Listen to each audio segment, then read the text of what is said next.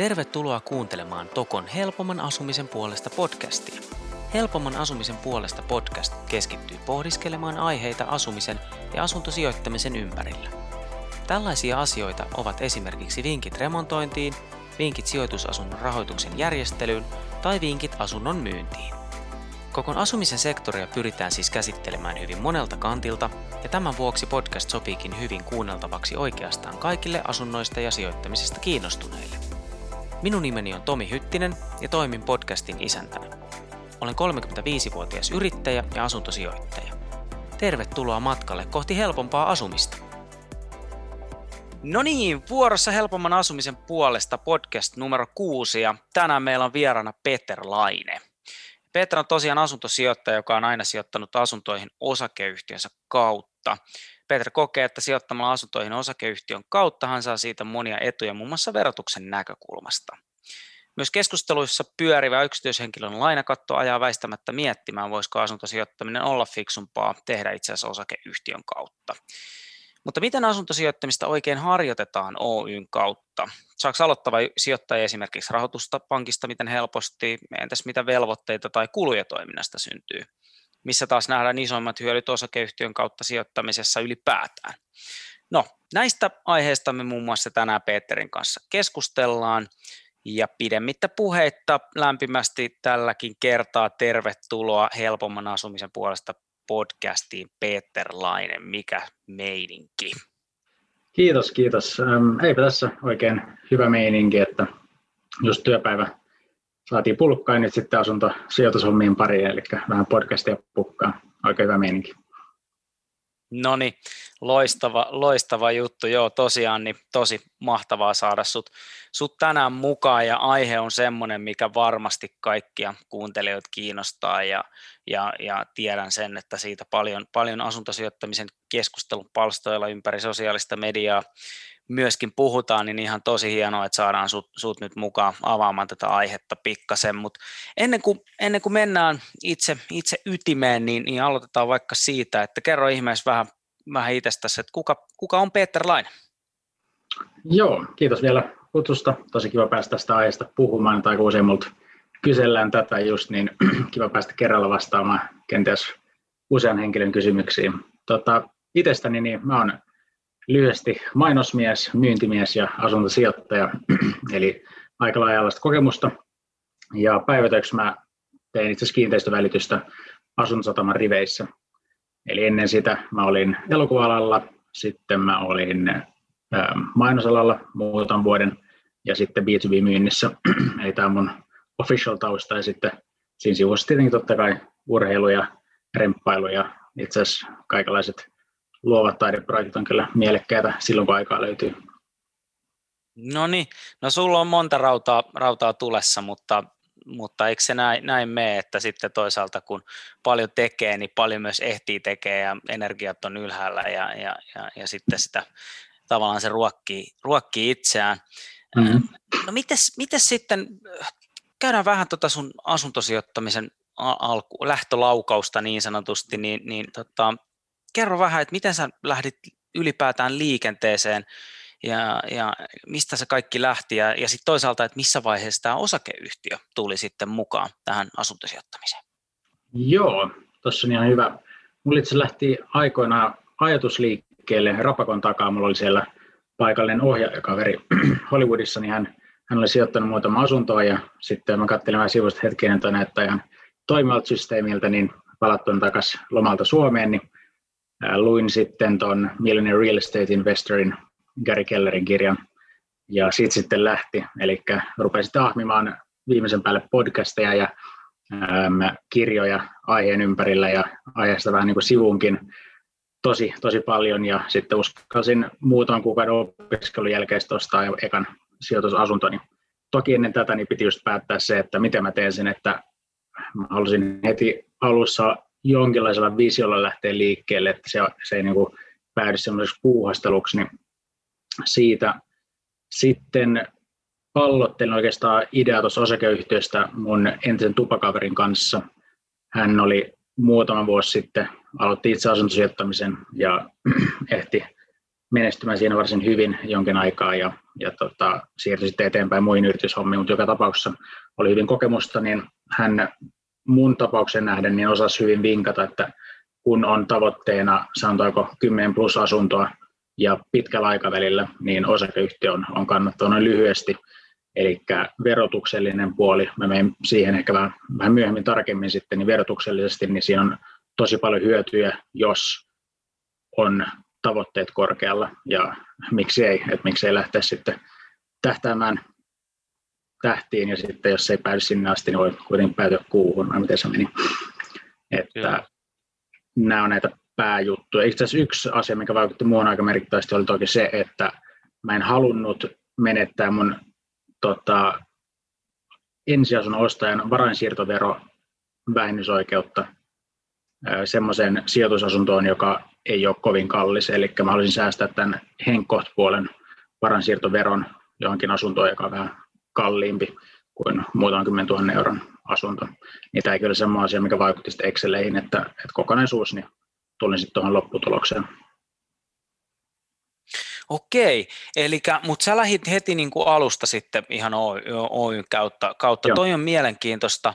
mielenkiintoista. Miten, no sä mainitsit tuossa, tuossa tota niin, niin, että et muutaman kymmenen tuhannen euron asunto. Toisaalta sä asut itse P K-seudulla, eiks niin? Niin, niin miten tota... Ähm, mä oon ymmärtänyt, että osakeyhtiön kautta esimerkiksi omarahoitusvaade saattaa olla tai onkin vähän isompi kuin esimerkiksi henkilökohtaisella puolella, niin miten sä, miten sä niin kuin tämän rahoituksen sitten sait järjestymään heti ensimmäiseen kohteeseen, kohteeseen Oyn kautta?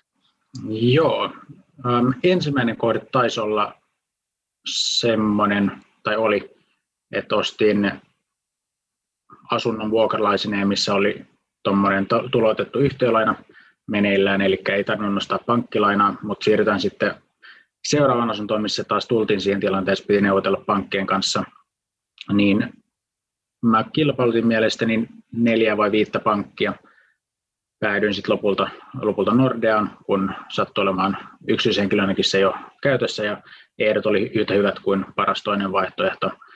Öm, kenties yksityishenkilön olisi saanut sen kaksikymmentä prosentin omarahoitusosuudella. Mä sain kaksikymmentäviisi prosentin omarahoitusosuudella kuitattua sen sitten ensimmäisen pankkilainallisen asunnon. Eli siitä maksoin seitsemänkymmentäviisituhatta euroa plus varainsiirtovero, mutta sitten omarahoitusosuus oli sitten sen noin kaksikymmentä tonnia. Eli ainakaan omalla kohdalla ei ole tullut vastaan tuommoista hirveätä eroa, että en ole tarvinnut itsestä kahdeksankymmenen prosentin velkavipua. Okei. No hei, toi, toi on, toi on tosi, tosi mielenkiintoinen ja hyvä pointti, että se ei ole niin kuin mikään absoluuttinen totuus ö, tuolla yrityspuolellakaan, kun mitä, mitä siis monesta tuutista on taas kuullut, että, että monesti puhutaan jopa viidenkymmenen prosentin omarahoitusvaateesta. Niin mutta tota, no miten sitten, entäs jos mietitään, eli siis se käytännössä, sä perustit yhtiön tätä toimintaa varten, pääomitit sitä jonkun verran, eli, eli laitoit käytännössä fyrkkaa yhtiöön, sen jälkeen marssit pankkiin, sanoit, että mä haluan ostaa tällaisen, ja, ja sitten pankki sanoi, että jes, ei mitään, että kaksikymmentäviisi pinnalle pitää löytyä omaa rahaa, ja tää sun mm. löytyi sitten yrityksen tililtä. Joo, just näin. Just näin. Ja mainittakoon tähän, että saattaa olla jotain eroja tuossa omarahoitusosuuden puolessa, mä puhun vaan omasta puolesta, koska äm, mä itse takasin mun ekat lainat henkilökohtaisilla tuloilla tai henkilökohtaisilla varoilla, jolloin se varmaan vaikutti positiivisesti, että voi olla sitten, jos haluaa täysin, että ei ole mitään henkilökohtaista takausta, niin sitten voi se omarahoitusosuus olla vähän eri. Että siitä pitää tsekata myöhemmin sitten lisää, lisää tietoa, että mä en sen enempää osaa tässä sanoa.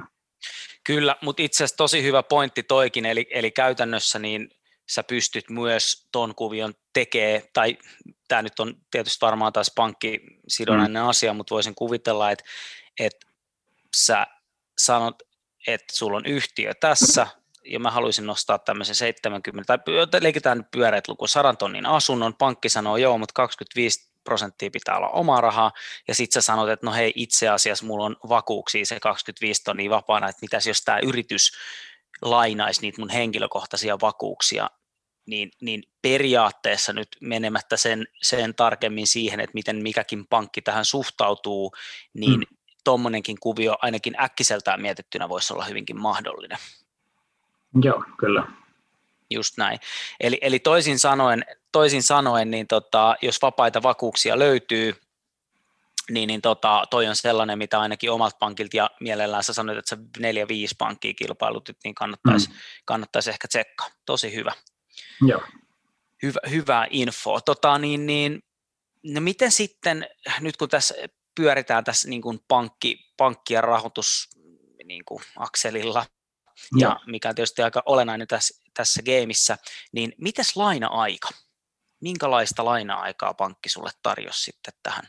Kyllä, osuit naulan kantaa ja asian ytimeen, eli tuo laina-aika on kieltämättä yksi isoimpia, ellei isoin henki, tai niin kuin miten itse koen drawbackiksi, eli huonoksi puoleksi osakeyhtiön kanssa sijoitettaessa.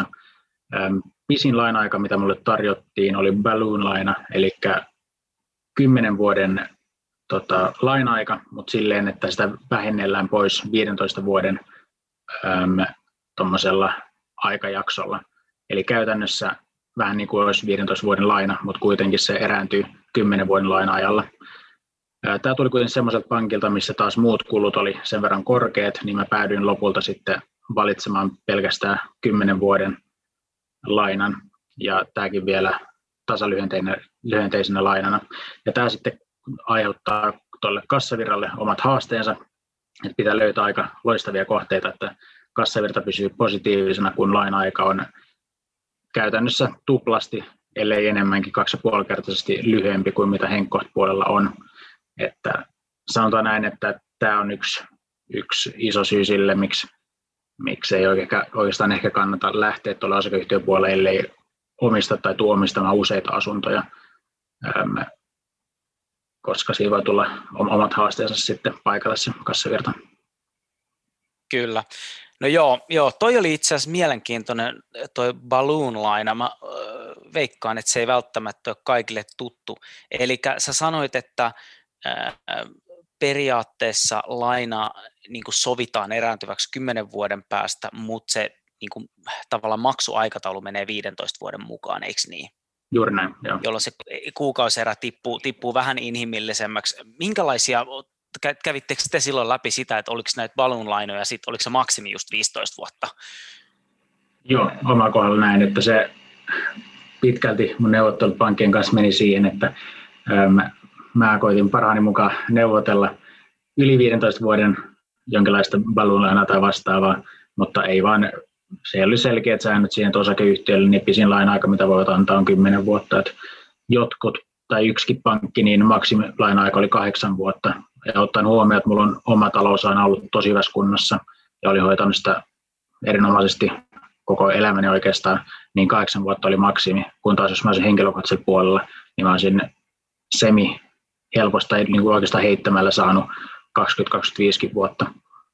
Että oli, oli siinä omat haasteensa joutuu realiteettien eteen tulemaan hetkinen, että osakeyhtiön kautta sijoittaminen ei välttämättä ollut ihan niin suoraan jostain helppoa kuin mä eka luulin, mutta kyllä, siinä oppi. Kyllä, just näin. Ja, ja sitten totta kai niin kuin tuossa, että jos, jos miettii, että lähtee ihan niin kuin, mm. niin kuin hakea sitä sataprosenttista rahoitusta vaikka vakuuksien kautta, niin tietysti tekee hallaa sille kassavirille entisestään. Eli sitten varsinkin, jos, jos tilanne on vaikka se, että on, on niin kuin pääomittaa sitä yhtiöä reilustikin, mutta haluaa hakea sitä vipua sit vaikka nyt viisikymmentä prosenttisesti, niin silloin se tietyllä tapaa niin kuin tuommoinen viisitoista, no onko se nyt kymmenen vai viidentoista vuoden, mutta tämmöinen balloon-laina, niin, niin voi taas jälleen kerran olla niin kuin sit jo lähempänä sitä plus minus nolla tilannetta. Totta kai kohteet pitää olla niin kuin hyviä tuossa tilanteessa, kun laina-aika lyhyempi, mutta et, et ehkä niin kuin se on sitten jokaisen niin kuin oma mietintä, että millaisella kombinaatiolla lähtee, että haluaako lähteä hakemaan sitä sataprossasta rahoitusta ja sitten toisaalta niin kuin kärsii, niin kuin pistää kättä taskuun niin sanotusti joka kuukausi vähän sen, sen kassavirran puolesta vai sitten niin kuin pääomittaa enemmän yhtiö, jolloin lainamäärä on pienempi, jolloin kassavirtakin on positiivisempi, mutta tämä nyt on varmaan sellainen häkkyrä, mitä pitäisi jokaisen itse pyöritellä ja oma, oma niin kuin tilanteensa tietysti mukaan. Että... Joo, just näin. Joo, kyllä. No mutta hei, tosi, tosi mielenkiintoista. Mä veikkaan, että tässä vaiheessa on jo tullut niin kuin tosi arvokasta, arvokasta tietoa kuuntelijoille, koska, koska tota, niin tästäkin on vähän, itsekin kuullut vähän semmoisia myyttejä, ja niin, niin se on aina kiva kuulla jonkun suusta, joka on tämän oikeasti tämän polun läpikäynyt.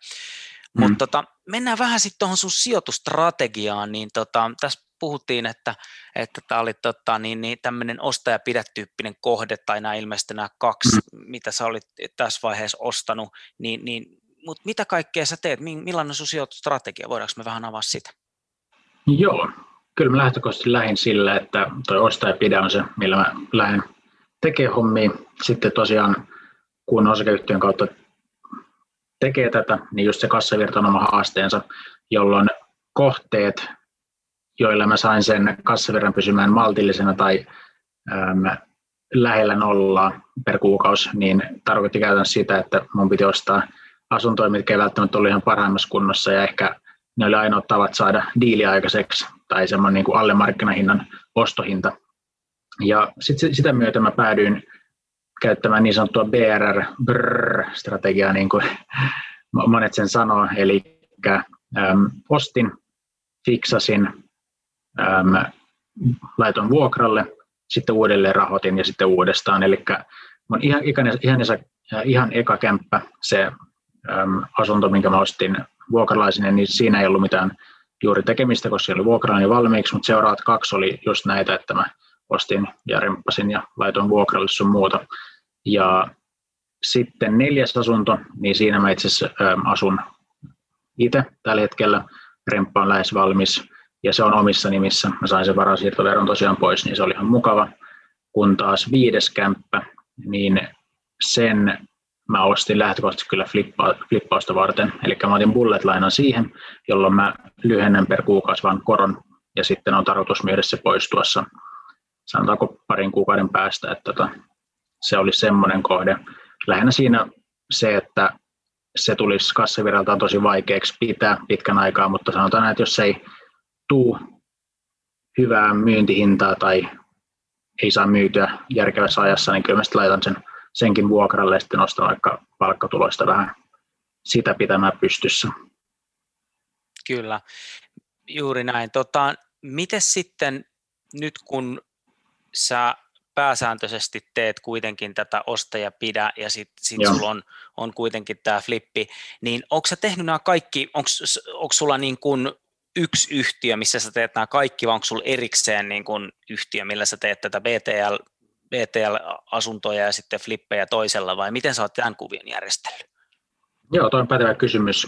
Siinä tulee ehkä keskiöön toi arvonlisävero, koska tuossa osta ja pidä vuokraustoiminnan tai asuntosijoitustoiminnassa, niin on kaikkein järkevintä pitää se arvonlisävero poissa siitä, koska se on aika paha sitten lähteä, lähteä ottamaan vuokrasta vielä se alvi pois ja, ja sun muuta.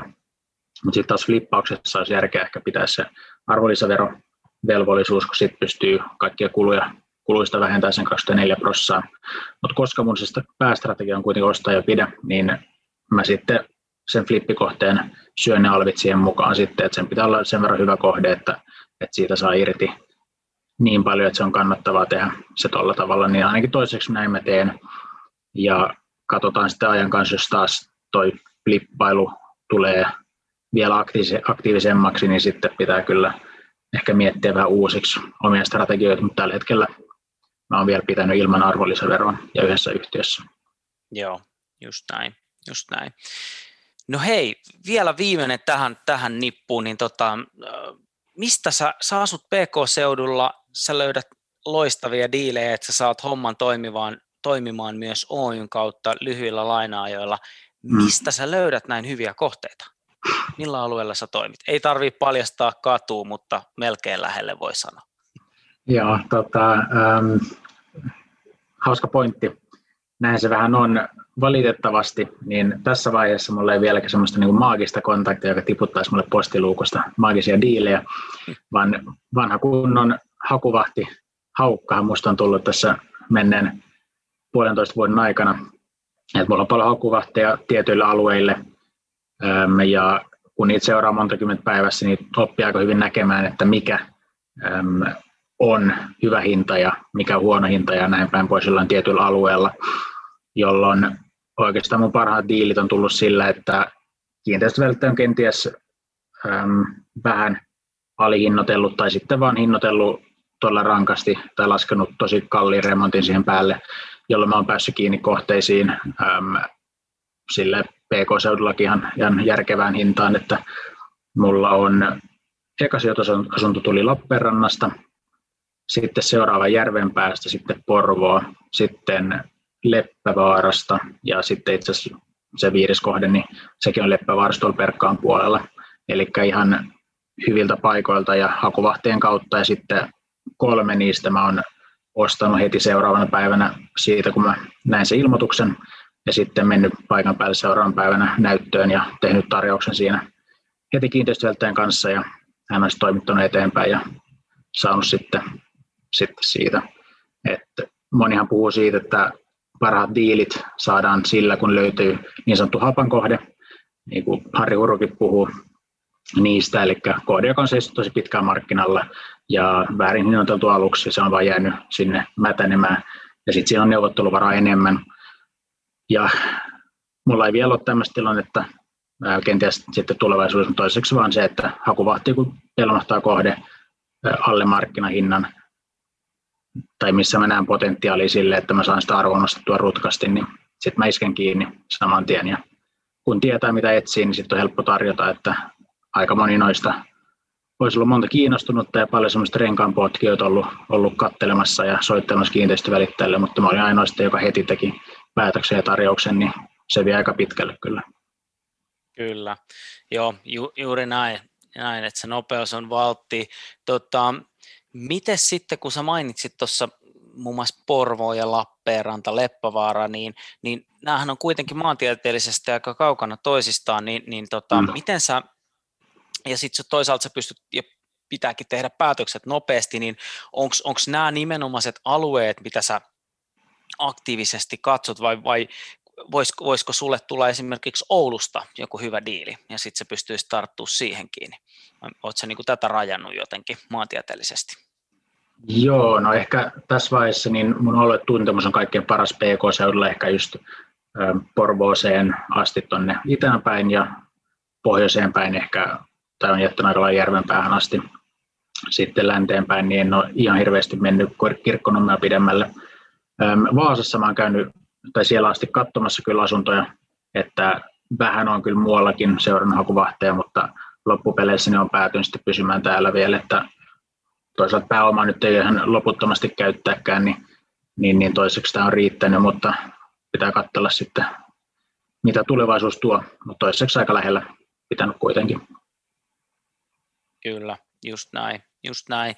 Joo, sehän se monesti se, sen takia tätä just kysyin, että, että kun, kun sä kun noinkin nopeasti vähän niin kuin skannaat sen ja sitten sä, sä pystyt tekemään nopean päätöksen, niin sitten toisaalta sun on oltava niin kuin jonkunnäköinen haju, että hei, että mitä tällä alueella äh, tämä asunto tässä kunnossa saa maksaa ja kun mä teen nämä jutut sille, niin mitä se voi maksaa ja, ja, ja tavallaan kun puhutaan monesti tämmöisestä niin kuin mikrosijainnista, eli ihan niin kuin jopa yhtiötasolle äh, hmm. tuntemisesta, että hei mä tiedän, että tosta myytiin just niin kuin kolme kuukautta sitten tommonen, niin, niin tavallaan se, että ainakin itse olen huomannut, että sit jos heitetään yhtäkkiä tuossa, että hei, että tuossa tulisi tota Oulusta tommonen, niin ei mulla ole mitään hajua, että mikä se niin kuin taso siellä on, tai sitten mulla pitää olla just joku hyvä kumppani siihen, vaikka joku, joku oululainen kiinteistön välittäjä, joka pystyy katsomaan mulle toteutuneita hintoja tai jotain muita.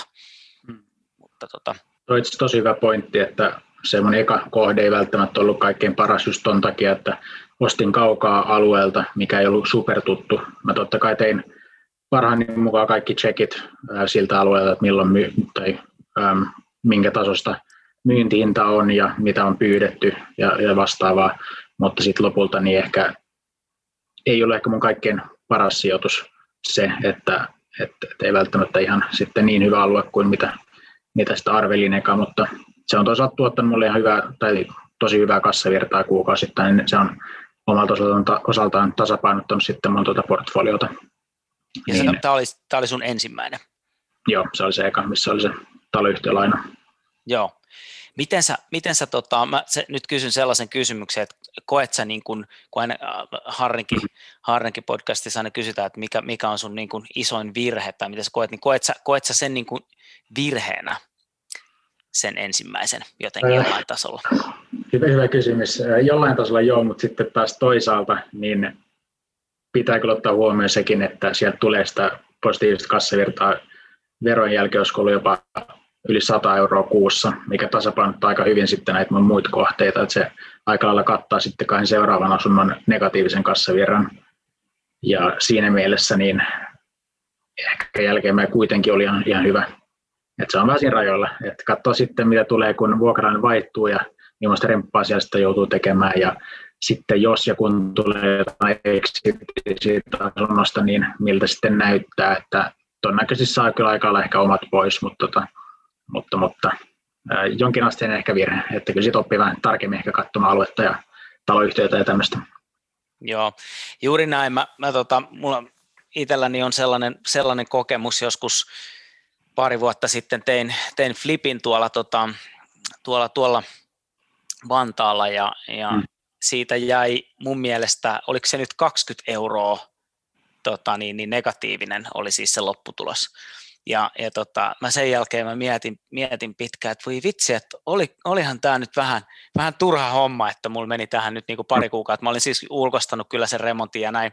Joo. näin ja tota, niin mä oon vaan niinku itse pallotellut sitä, että no oliko se, oliko se virhe vai ei. Ja tota, mä oon tullut siihen lopputulokseen, että, että kyllä se oli luojan lykky, että mä, mä tota sen projektin tein ja, ja, ja mä opin tuntea sen tiimin, kenen kanssa mä, mä tein sen homman ja tota, opin myös tuntemaan sen, että ainakaan se alue ei ole enää mulle niin kuin flippikohteiden listalla, mutta, mutta tämä on vaan niin kuin, koska siis varmasti jokainen on jotain tällaisia niin kuin, niin kuin niin sanottuja virheitä tai oppirahoja maksanut, ehkä sanotaan näin, niin tämä oli niin kuin mun mielestä ihan vaan oli pakko kysyä, että miten, miten sä niin kuin koet sen itse? Joo, mun mielestä tosi hauska pointti toi sulla, sullakin, että kyllä mäkin suhtaudun ihan samalla tavalla, että mä, mitä nyt tällä alalla voi tehdä, oikeastaan vaan hyviä sijoituksia, että joko niistä oppii jotain tai niistä, niillä tekee rahaa. Että kyllä teillä niin pätee ihan täysin, että nyt tämä meneillään oleva flippikohde myös, niin kyllä siitä jää jotain rahaakin käteen, mutta ehkä ei ihan niin paljon kuin mä alun perin laskin, että oppipaan aika, aika paljon taas. Kyllä, kyllä, just näin. Ja, ja BiggerPocketsista oli, mikähän jakso, se oli just hyvä, hyvä tämä, kun tuota, että ihmisethän varmaan, varmaan kuulijoistakin saattaa olla, olla sellaista, jotka miettii ehkä ensimmäisen sijoitusasunnon ostamista tai, tai sitten, sitten tota, jonkun, jotain muuta, äh, muuta tota, niin, tilasijoittamista, niin, niin hmm. hyvin raflavasti sanottu, että hei, jos sä ostat, niin kuin when you buy real estate, you can't lose money. Musta on niin silleen raffit sanottu, mutta tietyllä tapaa varmasti asuntosijoittajissa on hirveä määrä sitä porukkaa, jotka miettii sitä ensimmäistä ostosta, että vitsi, ei se kyllä ollut se maailman paras, mutta mä väitän, että ne, jotka sanoo, että mun kaikki fyrkat meni siihen, kun mä ostin se eka, niin semmosia ei ole. Et verrattuna johonkin niin kuin kryptovaluuttoihin tai mitä nyt ikinä hullutuksia maailmalla onkaan, niin, niin tota... real estate on kuitenkin aika, aika safe bet, että silleen, varsinkin jos vähän hyödyntää vaikka verkostoa ja kyselee ja vaikka sosiaalisen median kanavissa tiedustelee, että voisiko joku jeesaa, niin veikkaan, että yhteisöstä löytyy kyllä. Ja ehkä niin kuin isoin virhe olisi ollut se, että ei olisi ostanut sitä ekaa, että se on Just. ehkä isoin virhe, mitä voi tehdä sitten, että, että ei ota sitä ekaa askelta, niin siinä mielessä mä oon kuitenkin myös tyytyväinen, että sitten pystyy aika kuitenkin semipienellä rahalla pääsee kiinni ekaan asuntoonsa, että Just näin. Kiva. Just näin, just näin. Okei, no mut hei, ei mitään. Tota, niin, niin, jos tuosta osakeyhtiöpuolesta vielä, mutta se tuli semmoinen, semmoinen juttu mieleen, että kun, kun se nyt mietitään, verrataan sitä niin henkilökohtaiseen puoleen, niin, niin miten sitten tämä niin kuin, niin kuin vastuu- tai velvollisuuspuoli, eli, eli pitääkö sun tehdä kirjanpitoa ja mitä kaikkea muuta tämmöistä niin kuin velvollisuutta mm. sulla on ja, ja miten ne näkyy niin kuin kulupuolella, lisäksi ne kuluja merkittävästi tai, tai niin kuin, mitä, mitä olisi niin kuin hyvä ottaa Joo. huomioon, jos joku tätä miettii? Joo, tässä on itse asiassa tosikin tai yllättäenkin paljon asioita, mitä kannattaa ottaa huomioon. Mä oon itse asiassa vähän raapusti ylös tuossa vähän ajatuksia ja, ja näin päin pois, että no oikeastaan voisin tässä vähän vähän nostaa niin kuin esiin tai nostaa parhaat hyvät puolet siitä, että tekee osakeyhtiön kautta. kautta sitten, mitkä on, on tämmöisiä ehkä huonoja puolia. Sä mainitsit esimerkiksi tuon kirjanpidon, se on kustannus, se on, lähtee pois tuloksesta sun muuta, mutta tässä on tosi paljon hienoa myös. Et ehkä mä aloitan posin kautta, että mainitsinkin lyhyesti tuossa, että toi veroprosentti on ainakin yksi tosi iso juttu, mikä vaikuttaa, että se mikä henkilökohtaisella puolella, niin sulla on tuo ansiotulovero ja sitten sä maksat pääomatuloveroa näistä pääomatuloista. Sitten taas toisaalta yrityksellä on yhteisövero, joka on sitten pienempi kuin, kuin henkilökohtaispuolella. Että henkilökohtaispuolella, että jos sulla on noita pääomatuloja alle kolmekymmentä tonnia, niin maksat kolmekymmentä prosenttia veroa. Ja jos menee yli kolmekymmentä tonnin, niin siitä ylittävästä summasta maksat kolmekymmentäneljä prosenttia pääomatuloveroa. Että yrityksen puolella taas niin puhutaan kaksikymmentä prosentista riippumatta siitä, että paljonko teet sä sata euroa vai sata tuhatta euroa tulossa. Eli yleisesti ottaen niin vuokrapuolelle, niin tämä tarkoittaa sitten, että jokaisesta kerätystä vuokraeurosta maksat kymmenen neljätoista prosenttia vähemmän veroa. Ja kun miettii tätä sitten pitkällä juoksulla, niin varsinkin jos miettii vaikka kymmenen, kaksikymmentä, kolmekymmentä vuotta eteenpäin, niin tästä kymmenen neljätoista prosentista muodostuu aika iso merkitys sitten korkoa korolle -efektiä, kun ottaa tai kattelee. Että sitten on lisäksi vielä niin esimerkiksi palkanmaksua ja muita kuluja pystyy vähentämään sit tuloksesta, eli sitten vasta kun tuosta liikevaihdosta on vähennetty kaikki kulut, niin sitten vasta me maksetaan se, se, se yhteisövero siitä tuloksesta. Et siinä on oikeastaan tuosta veropuolesta se niin kuin pääporkkana, miksi mä lähdin esimerkiksi siihen, että sen lumipallon vyöryttäminen ja vauhdittaminen on, on sitten pitkällä aikavälillä aika paljon parempi osakeyhtiön kautta. Sitten toki on, on osakeyhtiöllä aika paljon enemmän työkaluja, mitä tulee tuommoisiin esimerkiksi kuluihin, eli sä voit vähentää aika paljon enemmän kuin mitä henkilösijoittaja voi. Ja tämä näkyy esimerkiksi käy, niin käytännössä kuluissa, kuten puhelin, tietokone, nettiliittymä, vakuutuksia, matkakuluja, sitten sä voit vähentää vähemmän kilometrejä kuin henkilöpuolella, ja sitten neuvottelukulut, edustuskulut ja toimistotarvikkeet ynnä muut, niin niitä voi vähentää paljon enemmän kuin henkilöpuolella. Sitten toinen työkalu on myös noin niin kuin eri rahoitusinstrumentit, mitä löytyy osakeyhtiölle vähennettäväksi tai käytettäväksi verrattuna henkilöpuolelle, että esimerkiksi jos haluat vähentää sun korkoriskiä taloyhtiölainassa, niin sä voit, sä voit siihen käyttää koronvaihtosopimusta pankin kanssa, jolloin, jolloin se vähennet tai otat pois sen korkoriskin taloyhtiölainasta. Näin, ja sitä ei taas kuluttajille myydä yleensä.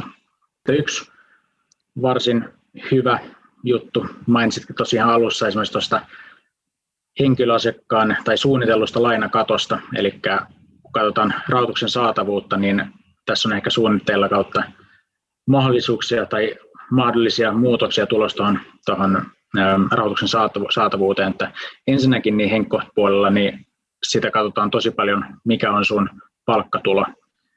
Osakeyhtiöllä katsotaan tasetta ja tuloslaskelmaa. Ja tuloslaskelmassa näkyy totta kai kaikki vuokratulot, ja tämä on positiivinen asia. Kun taas se on henkilöpuolella aika paljon vaikeampi sitten näitä. Jos sun palkkatulot on pienet, niin vaikka sulla kuinka vuokratulot pyörii, niin se on aika vaikea sitten kuitenkin neuvotella niitä eteenpäin. Taso- ja, taso- ja tuloslaskelma on semmoisia, mitä sitten pankki katsoo osakeyhtiöllä. Ja sitten tosiaan tämä lainakatto, mitä on suunnitteilla, mä en ehkä ota kantaa siihen, että kuinka todennäköinen se on, mutta siitä huolimatta niin se käytännössä tarkoittaisi, että henkilö, asia, tai henkilöpuolella niin henkilö pystyisi nostamaan lainamäärän maks neljäsataaviisikymmentä prosenttiin vuosituloista, eli se olisi täysin sidottu siihen, mitä sä teet työksessä. Että joku matalapalkkatyö, niin tulee aika paljon vaikeammaksi sitten saada sitä niin kuin vuokratulojen tai asuntosijoittamisen kautta näitä vaurauden lumipalloa liikkeelle. Et yritykselle ei tämmöistä rajoitusta ole tulossa. Just näin, eli vaikka sulla olisi kuinka niin kuin toimiva kassavirrallisesti, kuinka toimiva portfolio tahansa, niin lopulta tullaan siihen, että mikä on sun palkkatulo, vaikka ne on mm. ihan täysin niin kuin kaksi irrallista asiaa, mutta, mutta niin kuin tiedän vaan jo, jo niin kuin itsekin, että tähän keskusteluun, keskusteluun joutuneena, niin, niin tota, se vähän hämmentää ja varmaan hämmentää monta kuulijaakin, mutta, mm. mutta tilanteeseen ei ainakaan niin kuin henkilökohtaisella puolella ole helpotusta tulossa näillä näkymin. Niinpä, niinpä. Um, yksi lisä hieno puoli tuossa osakeyhtiössä on se, että riski oikeastaan kaikessa, että jos tulee konkka, niin se on täysin sen osakeyhtiön vastuulla ja, ja kontolla. Toisaalta, jos on tehnyt henkilökohtaisia takauksia noille lainoille, niin kuin mä esimerkiksi tein saadakseni homman alkuun, niin tällöin totta kai sä oot itse vastuussa niistä kaikista lainoista. Jos tulee konkka, niin sä joudut makselemaan niitä lainoja pois. Mutta periaatteessa saat sen homman pyörimään silleen, että sä et, sä et itse ole henkilötakauksella niissä lainoissa kiinni, niin Niin, niin sitten jos tulee konkka, niin sinne meni, mutta et joudu itse makselemaan siitä yhtään päälle. Et se on aika semmoinen osalle sitten tämmöinen syy ryhtyä osakeyhtiön kautta. Ja mäkin olen huomannut tämmöisen hienon puolen osakeyhtiössä se, että osakeyhtiön voi valjastaa käyttää myös niin kuin, tai laskuttaa muuta liiketoimintaa. Eli siinä vaiheessa, kun se rullaa ja sulla on jotain liiketoimintaa, mitä sä et ehkä muuten pystyisi tekee, koska pitää laskuttaa nyt, pystyt tämän yrityksen kautta laskuttaa sitäkin. Siinä tosin pitää ottaa huomioon myös se toimiala, missä sä toimit, että jos sulla on asuntosijoitusyritys, niin ehkä voi olla vähän haastavaa laskuttaa jostain työstä, joka ei millään lailla sidoksissa siihen, siihen toimintaan, mutta äm, yhtiöjärjestystä muuttamalla niin pystyy sitäkin vähän, vähän rukkaamaan sitten, että, että saa laskutettua semmoista muutakin duunia, niin toi on ihan kiva, kiva puoli. Ja sitten tässä on itse asiassa osakeyhtiössä hieno puoli, että jos on esimerkiksi haluaa sijoittaa kaverin tai kavereiden kanssa, äm, puolison liikekumppanin tai vastaavan kanssa, niin se helpottuu huomattavasti. Et verrattuna siihen, että jos ostat henkkoht nimissä kolmen kaverin kesken äm, asunnon, niin siinä on sitten kolme omistajaa, kaikki ne papruineen ja säätöineen, kun taas yhtiö, niin se omistaa sen yhtiönä yksi omistaja. Eli tämä on ihan, ihan käytännöllistä siinä mielessä. Ja sitten toisaalta niin kaikki hallinnointi on sitten vähän helpompaa, kun on, on nämä kaikki yhtiön vastuut, kokouskutsut, varainsiirtoveroilmoitukset ja muut, niin niitä pystyy sitten jakelemaan eri yhtiökumppaneiden kesken vähän, että, että vähän voi, voi auttaa siinäkin. Et mä oon ymmärtänyt, aika moni ryhtynyt Oyn kautta just sen takia, että on saanut sitten kaverin kanssa isomman pääoman kasaan ja voinut sitten semmoisista kohteista tehdä tarjosta ja, ja, ja rahaa, kuin mitä ei muuten niin kuin omilla tuloilla tai pääomasijoituksella olisi pystynyt. Ja yksi semmoinen, mistä puhutaan myös aika paljon, on tuo perintösuunnittelu. Eli osakeyhtiöllä pystyy, pystyy siihen ehkä niin enemmän vaihtoehtoja. Mä en ole mikään perintöekspertti ja sanotaan näin, että en, ei ole suunnitelmissa tässä ihan, ihan heti, heti heittää veivit, mutta tota, äm, tässä on se, että kun, kun tulee lapsia, jos osakeyhtiö ei ole niin kuin ehtinyt vielä super arvokkaaksi, niin sä pystyt sitten käyttämään näitä A- ja B-osakkeita siihen. Eli esimerkiksi A-sarjan osakkeen voit laittaa, että sillä saa sata ääntä johonkin äänestykseen, kun taas B-osakkeelle annetaan vain yksi ääni. Ne kuitenkin omistaa yhtä paljon, eli jos antaa kymmenen A-osaketta ja kymmenen B-osaketta, niin ne molemmat omistaa yhtä paljon, mutta A-osake omistaa noista äänistä paljon enemmän. Eli käytännössä sinulla säilyy toi päätäntävalta kaikissa yrityksen asioissa, mutta sitten sun lapset, niin niillä, kello on B-osake, niin ne omistaa sitä, mutta niillä ei taas ole päätäntävaltaa. Et tällä tavalla pystyy, pystyy aika hyvin siirtämään. Toisaalta just, jos yritys on tosi kal- tai niin kuin arvokas, niin siinä vaiheessa voi olla vähän haastavaa taas ottaa lapset mukaan, koska sitten verottaja taas iskee siihen, että, että pitää sitten lahjavero sun muut maksaa. Että tästä, jos, jos kiinnostaa tai on lähellä eläkettä tai, tai vastaavaa, tai, tai tarvitaan siis ähm, lähellä elämän ehtoopuolta, niin, niin, niin tästä löytyy tosi hyvin infoa kyllä myös netistä, että suosittelen tsekkaamaan kyllä. Ja tässä oikeastaan olikin mulla nämä kaikki parhaimmat puolet heitettynä yhteen läjään. Ähm, to, siitä on Jotain, jotain uuttakin, jotain vanhaa. Seuraavaksi on sitten vähän näitä, näitä nurjempia puolia, koska niitäkin löytyy. No niitäpä just meinasin, meinasin kysyäkin, että mitäs sitten, jos, jos hyvin puoli tuntuu olevan aika hyvin, niin mitäs, tota, mitä haittapuolia tai semmoisia niin kuin nurjapuolia voisi olla? Joo, Mun mielestä me päästiin aika hyvin tuossa aikaisemmin vähän kiinni siihen, että ehkä ehdottomasti mulle henkot suurin huono puoli on toi laina-aika, että kun niitä, niitä annetaan vaan niin paljon lyhyemmillä ajoilla osakeyhtiölle, mutta sitten yleistikin ottaen tuo rahoitus on muutenkin kalliimpaa, että henkilöasiakkaana mä sain, sain marginaalin todella alas ja tosiaan henkilöasiakkaana voi saada nolla pilkku kaksi ja nolla pilkku kolme marginaalilla, eli nolla pilkku kaksi prosentin ja nolla pilkku kolme prosentin marginaalilla, kun taas osakeyhtiölle niin et sä oikeastaan alle kaksi prosenttia saa, että helposti voi mennä kolme prosenttia se marginaali tai enemmänkin ensimmäisestä lainasta. Että ehkä, tai kassavirtaan totta kai vaikuttaa enemmän toi laina-aika, mutta sitten taas muuten kuluihin, niin, niin toi marginaali totta kai pikkuhiljaa sekin vaikuttaa. Että sanotaan, jos joudut maksamaan yli kolme prosentin marginaalia, niin sitten sä oot aika ison riskin, jos ostat asunnon, jolle ei ole vuokratuotto yli, sanotaan nyt, no oman mielen mukaan, mutta en mä ainakaan ihan heti lähtisi ostamaan neljä prosentin vuokratuottoista asuntoa, jos marginaali on itsessään syö kolme prosenttia, että vähän rajoittaa sinä, sinänsä tekemistä aika paljon. Kyllä. Ja tota noin, sitten mainitsit myös tuosta kirjanpidosta.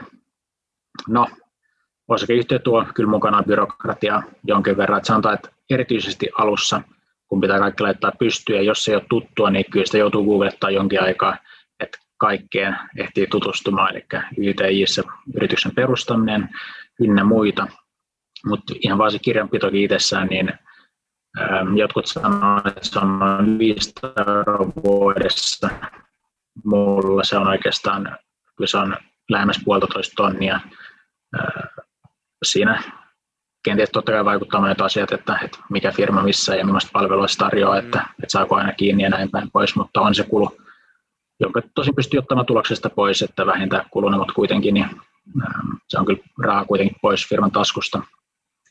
Ja sitten se raha yhtiölle sun pitää siirtää sinne pääomasijoituksena, lainana tai pääomalainana, että sitten vielä kaiken lisäksi se raha on sen yhtiön sitten, ne ei ole sun rahoja. Eli just se, että miten sä nostat sieltä rahoja ulos, joo, yritys maksaa kaksikymmentä prosenttia yhteisöveroa tai yhteisöveroa, se on ihan mukava, mutta sä et voi vaan ottaa niitä rahoja ja ostaa niillä sun viikonloppusnäksejä, niin, niin, niin siinä on sitten muita omia juttuja, millä pystyy sitten toisaalta ottamaan niitä rahoja ulos, pitää aina ole. Että ehkä tämmöisiä keinoja, mitä noita rahoja sitten saa niin itselleen, niin totta kai vaan kun on palkkaa, että siitä voi nostaa niin paljon kuin haluaa, mutta sitten pitää huomioida totta kai se, että se on verotehokasta oikeastaan noin kaksikymmentätuhatta euron vuosipalkolliselle. Ja tähän pitää ottaa huomioon muut ansiotulot myös. Sitten on kilometri- ja kulukorvaukset, ne on verottomia, mutta niidenkin pitää perustua sitten ihan oikeisiin kuluihin ja kuitteihin. Ja palkkatulojen lisäksi niin voi nostaa osinkoa noin seitsemän pilkku viisi prosentin veroprosentilla. Ja tässä tilanteessa niin henkilöasiakas maksaa siitä osingosta, kun miettii koko rahan ketjua, niin kaksikymmentäkuusi prosenttia, eli se ero sitten henkilöasiakkaan pääomaveroon on aika pieni. Et oikeastaan niin kombona kaikkien parhain toimii silleen, että nostaa palkkana äm, ensin noin kaksikymmentätuhatta euroa ja sitten sen jälkeen, jos tarvitsee tai haluaa rahaa enemmän ulos, niin sitten nostaa loput osinkoina, niin tälleen se on kaikkein verotehokkainta. Mutta näitä kannattaa laittaa vähän itsekin Exceliin, niin, niin näkee sitten omasta tilanteesta, miten se kannattaa tehdä ja mitä muita ansiotuloja on, mitkä vaikuttaa tähän, tähän verotukseen. Kyllä. Näitä isompia. Kyllä, kyllä. Siis ihan, ihan loistavia pointteja. Kyllä suuret kiitokset itseni ja kuulijoiden puolesta, että kyllä, kyllä tuli semmoinen tietopaketti, että et, et oksat pois ja, ja, ja tota, ihan varmasti on on hyötyä ja totta kai niin kuin just mainitsitkin, että sitten on semmoisia asioita, mitä jokaisen pitää itse miettiä, että onko esimerkiksi jo olemassa olevaa liiketoimintaa, kassassa on rahaa, voisiko lähteä sitten sillä, haluaako lähteä ihan täysin niin kuin nollasta tämmöinen joku niin sanottu sijoitusyhtiö, mihin rupeaa keräämään portfolioa, vaikka olisikin mm. yritys, missä on liiketoimintaa. Nämä on sitten ehkä vähän sellaisia niin kuin mitä jokainen voi itse, itse miettiä, miettiä mm. että niin kuin Et, et näin, mutta et jos nyt miettii ihan niin kuin puhtaasti ihan asuntosijoittamiseen, niin, niin, niin tota, tuli kyllä todella napakassa paketissa kaikki niin kuin pros ja cons, cons niin sanotusti. Ehkä semmoinen tähän loppuun vielä kysymys mulla oli, että no, jos omistaa jo sijoitusasuntoja henkilökohtaisesti tai jotain muita tiloja, ja tämän podcastin jälkeen esimerkiksi rupesi tämä osakeyhtiön kautta sijoittaminen kiinnostaa, niin, niin voiko henkilökohtaisia asuntoja siirtää Oy-nimiin, tai, tai kannattaako se? Onko tähän jotain? Joo, toi on tosi pätevä kysymys ja semmoinen, mistä, mistä on, on, on kysytty aikaisemminkin. Öm, mä en suoraan sanottuna itse sitä tehnyt, mutta mä oon totta kai tutustunut vähän niin kuin asiaan. Niin siinä on oikeastaan kaksi keinoa, että joko sä siirrät ne yhtiön niin sanottuna apporttina, jolloin ei tarvitse maksaa sitä, sitä myynnistä, mutta sitten pitää kuitenkin maksaa se varainsiirtovero kaksi prosenttia, eli kyllä se on kuitenkin, sanotaanko sadankin tuhannen euron asunto, niin siitä kaksi tonnia menee suoraan varainsiirtoveroa siitä, että saat sen osakeyhtiön nimiin, ja apportti pitää tehdä sitten käypään arvoon, eli siinä on kaikenlaisia tämmöisiä omia rajoituksia, miten apportteja tehdään, ja siitä suosittelen melkeinpä tsekkaamaan vaikka minileksin tai, tai vähän, vähän lakipykäliä, että et tietää tarkalleen. Mä en ole kuitenkaan kirjanpitäjä, niin mä en lähde sen tarkemmin noihin detskuihin, mutta sitten se, mikä, mikä osalle on ehkä semmoinen simppelimpi tapa, mutta aika kallis tapa, voi myydä ihan vaan yritykset äm, yksityishenkilönä sille osakeyhtiölle. Et tälle, tällä tavalla toisaalta tulee maksettavaksi sen myyntivoiton vero ja sen lisäksi vielä se, se varainsiirtovero. Ja sanotaan näin, että aika monessa tapauksessa on niin, että se kannattaa vaan antaa olla omissa nimissä. Että jos ehkä puhutaan nyt pitkästä aikavälistä, että mä en nyt ehkä tarkkaa vuosilukua lähde sanomaan, mutta jos nyt kaksikymmentä kolmekymmentä vuotta aikoo tai on suunnitellut pitävänsä niitä asuntoja, niin sitten voi tulla ehkä ajankohtaiseksi tai järkeväksi siirtää ne. Mutta muuten noin muutaman tonnin N S-välisakot tai väliverot maksettavaksi, niin voi tulla jo kalliiksi. Et se on kuin rahaa pois sitten sijoitettavasta pääomasta, jotka menee suoraan sitten verottajan laariin, niin se on todella tilanne, tilannekohtaista ja siihen kannattaa sitten kysellä vielä lisää sitten ihan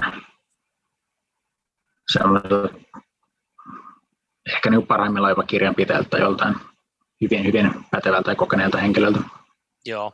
Just, just näin, just näin, ja se on, se on kans taas, että et silleen, silleen niin kuin oman, oman mieti, mietinnän aiheensa ja juuri näin, että, että siihen varmaan niin kuin, äh, ehkä oma, oma tilitoimisto ja sitä kautta ehkä vielä joku, joku tämmöinen verojuristi tai vastaava pystyy, pystyy jeesailemaan, jeesailemaan, mutta, mutta toi, tässäkin niin tämä aportti, ihan hyvä huomio, että tosiaan tämmöinenkin on, on mahdollinen tämmöinen siirto, mutta et sitten tietysti perehtyy niihin rajoituksiin, rajoituksiin sun muihin, mutta et, et käytännössä, kun, mitä itsekin kuuluu, että monesti niin se tuntuu, että se on niinku todella todella hankala, että niin tietyllä tapaa se, se on kuitenkin niinku tehtävissä ihan kohtuu, kohtuu helposti, mutta sitten vaan pitää niinku lyödä Exceliin, että et mikä se on se, kuinka paljon siitä haluaa tavallaan maksaa. Todennäköisesti jotain kuluja siitä syntyy, mutta onko ne tavallaan ne hyödyt isommat kuin haitat, niin tota, se on se on sitten. Joo, ja sitten siinä on semmoinen huomio, kun tekee tuollaisia laskelmia, niin kannattaa ottaa myös vaihtoehtoiskustannukset huomioon pääomalle, eli tosiaan se pääoma, minkä sä maksat varainsiirtoveroa välissä tai myyntivoittoveroa välissä, niin kaikki se pääoma pois sijoitettavasta pääomasta, joka voisi olla tuottamassa kaikkea kahden ja kolmensadan prosentin välillä tai mitä liian ihan loputtomastikin, jos riippuu miten sijoittelet, mutta mm. se on aika iso kustannus. Just näin, just näin. Hei, mahtavaa. Tota, aletaan lähestyä ehto, ehtoa puolta. Nyt jos Joo. aihe, aihe rupesi kiinnostamaan ja, ja täytyy sanoa, että, että varmasti rupesi ainakin itse olin ihan, ihan suu pyöränä ja korvat höröllä, kun kuuntelin, kuuntelin tätä kaikkea tietoa, mitä, mitä sulta löytyi ja sen, sen tänään jaoit. Et suuret kiitokset siitä, mutta vielä jos jäi kutittelemaan, niin onko jotain semmoista suositusta, mi, mi, missä tähän aiheeseen voisi enemmän vielä paneutua? Joo, jostain mäkin nämä, nämä tiedot on, on joskus ammentanut. Ähm, muistan ekoja, ekoja lähteitä, oli ihan googlailin vähän näitä eroja ja juttelin kaverin kanssa, mutta jos just, mitä mä oon lueskellut, niin totta kai vanhakunnon Harri Uruki, hänellä on osta-asuntojen blogissa jotain postauksia, sitten hän niin kuin noita on ollut keskusteluissa myös tuossa podcastissa. Sitten on Asuntopehtorilla on myös hyviä tekstejä tästä, sitten Asuntosalkun rakentajalla ja sijoitustiedolla sekä sitten Miileksillä ja muilla tämmöisillä nettisivuilla, niin sieltä löytyy, kun lukee tarpeeksi niitä, niin näkee, että mitkä ne on, ne pääpointit sun muut, että suosittelen kyllä tutustumaan näihin. Mahtavaa. Kiitokset. Ja sitten vielä viimeisenä nyt sut varmaan löytää jostain, jostain. Ehkä sosiaalisesta mediasta, ehkä sähköpostin päästä, ehkä mistä. Mutta jos sun tekemisiä ja asuntosijoittajan matkaa haluaa seurata, niin mistä, mistä kannattaa lähteä etsimään? Joo, eli mut löytää Instagramista nikillä asuntosijoittajakundi. Sinne mä latailen vähän remppaidistymisiä, vähän meemikuvia, vähän huumoria asuntosijoittamisesta ja sitten jotain vinkkejä kirjoista ja, ja muuta tähän liittyvää. Sitten LinkedInistä mut löytää nimellä Peter Laine ja sama Facebookissa, että jos on kysyttävää vaikka tästä jaksosta jostain osiosta tai kommentoitavaa, niin laittakaa ihmeessä vaan viestiä tulemaan sinne, niin mä vastailen ihan mielelläni mahdollisiin lisäkysymyksiä, että tota, sieltä kautta löytää. Ihan loistavaa, Peter. Hei, suuret kiitokset, kun pääsit tänään paikalle. Tässä tuli niin paljon, paljon loistavaa informaatiota, että, että vieläkin korvissa soi. Joo, kiitos. Ja tota, itse asiassa nyt ennen kuin loppuu, niin tuli viimeinen juttu mieleen. Mä muistan joskus aikanaan kuunnellessani BiggerPocketsia, että jos, jos mä jossain vaiheessa päädyin jonnekin podcastin vieraaksi, niin haluan jakaa eteenpäin tämmöisen huikean vinkin, mitä mä BiggerPocketsista sain. Eli kannattaa kuunnella podcasteja, jos korvat kestää, niin puolitoiskertaisella nopeudella, tai jos on ihan superaivo, niin kaksikertaisella nopeudella, niin itse asiassa yllättävän hyvin pysyy mukana, ja sitten saa kaiken saman asian paljon nopeammin sisään. Eli tämmöinen vielä loppuvinkki tähän loppuun, mutta kiitos sulle kutsusta, ja oli tosi mukava jutskailla tähän näin rakkaasta aiheesta. Kiitos paljon, hei, ja oikein hyvää illan jatkoa sinne, Peter. Siitä samaa, kiitos. Kiitti.